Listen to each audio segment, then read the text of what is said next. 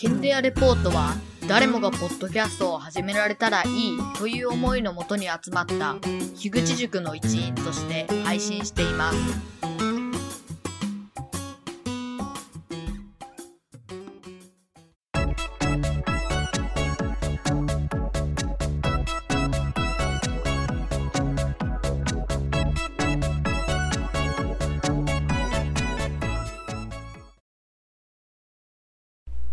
2023年1月15日の Kendea Report です。えっ、と、今回は、えー大成タイムズの大成さんがやられていた企画をお借りして、 Kendea Report Podcast Awards 2022年ということをやっていきたいというふうに思います。えっ、と、まず、えっ、と、これはもともと何だったかっていうと、 Japan Podcast Awards っていうのが普通に、えっ、と、あって、それを大成タイムの大成さんが真似してやってみようということをやっていたので、それであの僕もやってみようかなと思ってやっております。で、まあ大成さんはなんかベストパーソナリティ賞とかですね、あの、部門に分けて紹介していてたんですけど、まあ僕は別に部門分けしなくてもいいかなと思ったので、とりあえず今年聞いてよかったなって思うえっ、と、ポッドキャストを上げていきたいというふうに思います。それでは、行っていきましょう。えっ、と、まず、えっ、と、1番目です。1番目というか、まあ、順位はないんですけど、1つ目です。えー先ほど話した大成タイムズです。えっ、と、大成タイムズは大成さんがやられている、なんか音声新聞みたいな感じで、なんかフロントページとかあったりする感じのポッドキャスト番組です。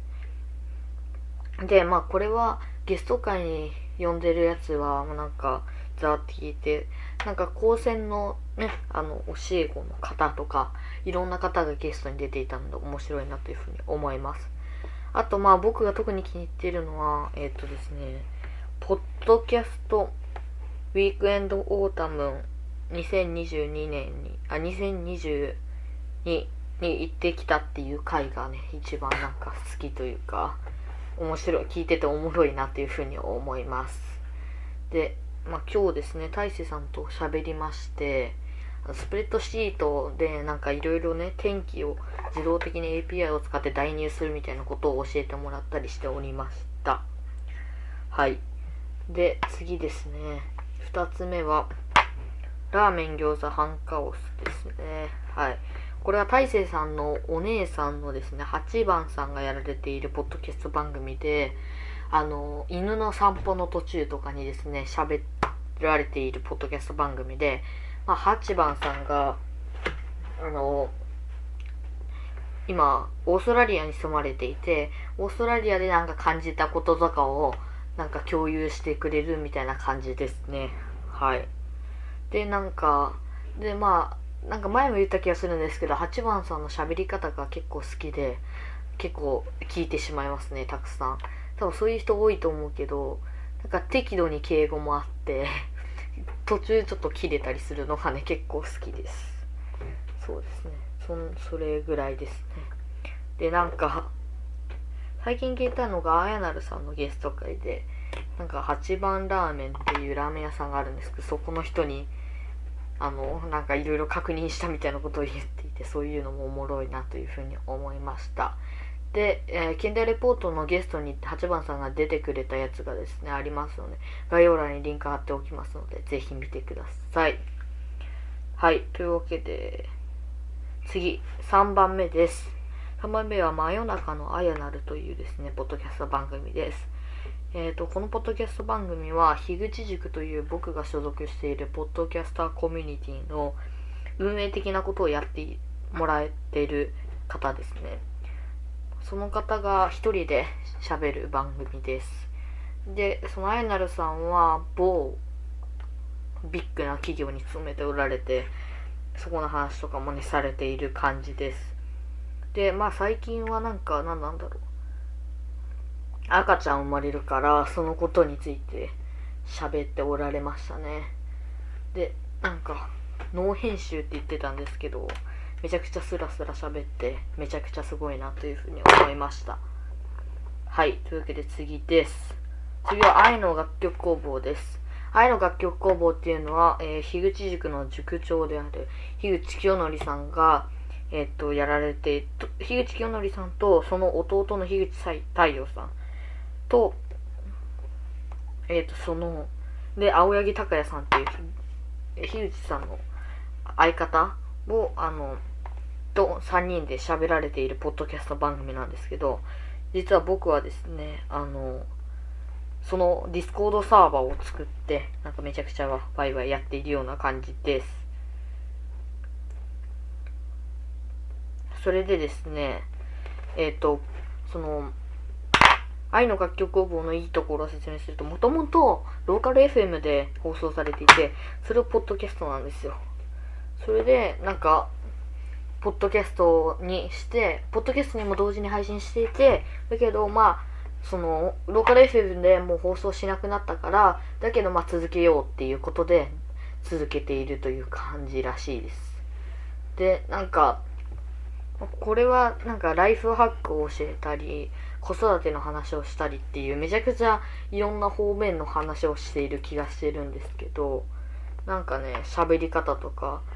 結構好きでよく聞いてますね。はい。はい、というわけで次です。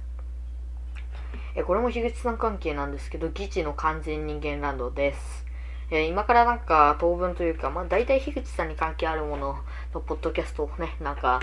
出しているような気がしてます。で、えー、と次ですね。次は議事の完全人間ランドです。で、完全に、議事の完全人間ランドっていうのは、まあ議事っていうのは、樋口さんと相方の青柳光也さんという方が、あ、光也じゃない。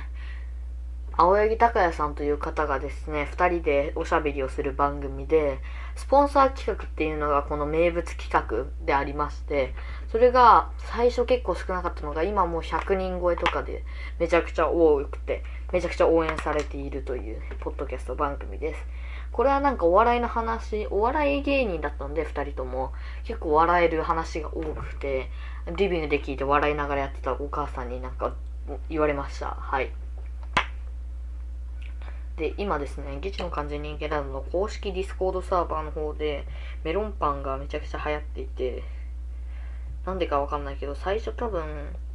えっと、完全人間ランド目安箱というポッドキャストがあって、そのポッドキャスト番組に、あの、ナズゲルさんという方が出演されていて、その人がメロンパンの話してたので、多分それで、めちゃくちゃバズった、完全人間ランドの中でバズったような気がします。はい。というわけで次です。えー、次はさっき言った議事の完全人間ランドの目安箱です。これはですね、えっ、ー、と、以前僕のゲストにも出ていただいた方ですね。えっ、ー、と、イッシュさんがやられているポッドキャスト番組で、議事の完全人間ランドのリスナーたちをポッドキャストに招いておしゃべりをするという感じの番組なんですけど、それが結構良くて、まあ僕も前にゲスト出演させてもらったんですけど、そのなんか、あ、こんな人いたんだみたいなことが分かるので、めちゃくちゃいいですね。いいしか言ってないような気がするけど。はい。で、その、それをきっかけにそのメロンパンランドっていうチャンネルができたりしてますけど、結構、結構なんか、なんだろう、盛り上がる、ネタになる感じのポッドキャスト番組となっております。はい、というわけで次です。次は、新型大人ウイルスという番組です。新型大人ウイルスっていうのは、えっ、ー、と、IT's ラボというですね、子供向け IT プログラミング教室をやられている小林さんですね。小林さんという方が、樋口さん、先ほどの樋口さんと、えー、おしゃべりをする番組でございまして、二人はですね、えっ、と、大学の先輩後輩の関係で、あの、仲はいいんですよ。それで、めちゃくちゃ喋って、最初はなんかカリスマ性の話したりしてましたね。もともと僕あんまり新型大人エスを好んで聞いてはなくて、なんかたまに聞くぐらいだったんですけど、最近結構よく聞いてますね。それがめちゃくちゃ今のマイブームというか、なんか面白いなって最近思ってます。はい、というわけで、えっと、それが新型オートナウイルスですね。で、新型オートナウイルスの小林さんのゲスト会がですね、多分もうじき配信されると思うので、ちょっと気長に待っていただけたらいいかなというふうに思ってます。はい、というわけで次です。次は、愛しの文具ですね。愛しの文具っていうのは、トカゲ日記というポッドキャスト番組のノリダーさんがですね、えっ、と、やられている番組で、ノリダーさん自身がめちゃくちゃポッドキャスト、ポッドキャストじゃない、文房具が大好きで、それを語り合う仲間を募って喋るみたいなことが、をやられている番組です。で、僕がゲスト出演も今の収録をさせていただいてて、多分まだ配信されてないと思うんですけど、そんな感じで、あの、結構よろしいですよ。よろしいですよというか まああの、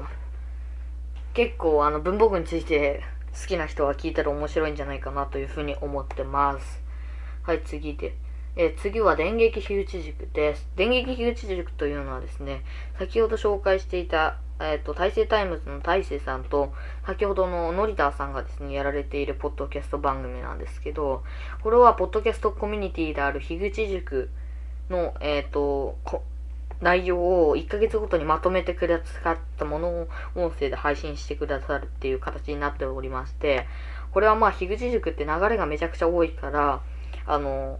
追い切れてないよっていう方にはめちゃくちゃいいかなというふうに思ってます。はい。なので、まあ僕はですね、12月号を学校に行くまで結構時間あったので、あの、とりあえずですね、あの、 Scrapbox のページも見ながらやったんですよ。なのでめちゃくちゃですね、わかりやすく、そっちがあってもね、面白いなというふうに思いました。はい、というわけで、えっ、ー、と、それが、えー、電撃口塾です。はい、次。次はそのスターです。えー、そのスターは投資、金融、経済を楽しみながら考えるポッドキャストということですね。 End of Ocean さんこと、まさきさんがやられているポッドキャスト番組で、お金のことを話したり、アマゾンのことを話したり、いろんなことをしているというポッドキャスト番組です。結構これ学ぶことがあるというか、古典ラジオの金融版みたいな感じで僕は勝手に思っているんですけど、まあ、多分その認識はどうなんかなと思ってますけど、いいかなというふうに思ってます。なのでなんか、その投資とか学びたいよって人は聞いたらいいかもしれません。はい、次。次、僕が劇的に好きな FM オムライスです。で、FM オムライスっていうのはですね、仙台一宮ラジオなどをやられている、せんちゃんという方がやられていて、その方がオムライスが大好きすぎるので、オムライスにだけ喋るポッドキャストを、えっ、ー、と、始められました。それが結構面白くて、卵が絶対2個使った方がいいとか、そんなことをしゃ日々喋ってくれているという感じの話です。で、そのそれがもう、せんちゃんのインスタとか見てもらったらわかるんですけど、めちゃくちゃ、あの、料理した後の動画、え、あの、映画じゃない、画像とかを上げていてめちゃくちゃ美味しそうだなというふうに思ってます。はい。次です。次、週の話すラジオです。週の話すラジオというのはですね、以前ゲストにも出ていただきました、あの、シュウさんという方がですね、やられているポッドキャスト番組でま、これは基本一人語りなんですけど、そんな感じであの、一人で喋ってそれを公開してるみたいな感じなんですけど、それが結構僕的に好きでですね、案が結構、あの、聞いてますね。はい。よし、まただ。はい。というわけで次です。次、毎日お祝いしようです。毎日お祝いしようっていうのはですね、僕のお母さんが、毎日お祝いしよう側で雑談というか対談をしていたんですけど、まあ、モーさんという方がですね、やられているポッドキャスト番組です。で、なんか、モーさんが、基本一人なのかな？あんまりゲストが呼んでるのは見たことないけど、あの、そんな感じで、一人で喋られている、ポッドキャスト番組です。はい。でですね、次です。えー、っと、で、あ、モンさんの話を報告するとですね、そのモンさんの話ではないけど、僕的に最近聞いたのは、あの、雑談というですね、東中野にあるバーで、それがね、結構仲いいなってめっちゃ思った感じのエピソードでしたので、まあ気が向いたらぜひ聞いてみてください。はい、次です。次、聞くお惣菜です。気候素材というのはですね、僕にが、えっ、と、僕のラジオにゲスト出演してくれたのが多分、後ぐらいに流れると思うんですけど、えっ、と、そのナッチさんという方が、ナッチさんの奥さんとですね、お昼ご飯の時の、えー、喋ってるのを録音して流すみたいなことをやられてるポッドキャスト番組で、めちゃくちゃ仲いいなと思って、思うし、それもちゃんとご飯食べてるのにもかかわらず、めちゃくちゃ喋ってるから、すごいなっていうふうに思います。はい。でですね、それでたまにですね、子供さんが出てきたり、めちゃくちゃ家庭感あふれるやつだ、あの、ポッドキャスト番組だなっていうふうに思います。でですね、まあ、あの、近い話として、僕がやってる母と息子の小話というポッドキャスト番組を、まあ、ちょっと言うと、あの、なんか、その、気候惣菜を、の影響を受けてやっているという感じもあります。はい。で、次です。次は、樋口清則の世界です。樋口清則の世界というのは、樋口さんがですね、えっ、と、車、車の中で、えっ、と、喋っていることを録音して喋っているという感じです。なので、えっ、と、なんか、一人で喋ってるから、なんか、独り言を盗み聞き感するっていうのがめちゃくちゃ好きで、案外聞いてますね。なので、なんか、一人でね、ご飯食べてる時に寂しいなと思う方は、喋、あの、聞いたらいいかもしれません。はい。次です。次はですね、ダラジオですね。ダラジオは、えっ、ー、と、樋口清則さんとその弟子だったマサさんがですね、おしゃべりをしているポッドキャスト番組で、もう弟子を辞めたことによって、もう、あの、完結してしまったんですけど、あの、結構、2人で喋ってるから、なんかめちゃくちゃ、なんか、なんて言うんだろう。弟子と師匠って感じがしますね。はい。なので、なんか作業中に聞くのはこれがおすすめなような気がしてます。はい、というわけでですね、ケンデアレポート、ポッドキャストアワーズ2022年ということで、大勢さんの企画をですね、お借りして、大勢さんは、なんか、なんて言うんだろう、あの、ベストパーソナリティ賞とかですね、そんなことを言って、あの、分けてやっておられましたけど、まあ僕はね、とりあえず気になったポッドキャスト番組をダーッと上げてみました。なのでですね、えー、ぜひ、えー、今から何聞こうかなと思っている方の参考になればいいかなというふうに思っております。はい、というわけで最後まで聞いてくださってありがとうございました。さようなら。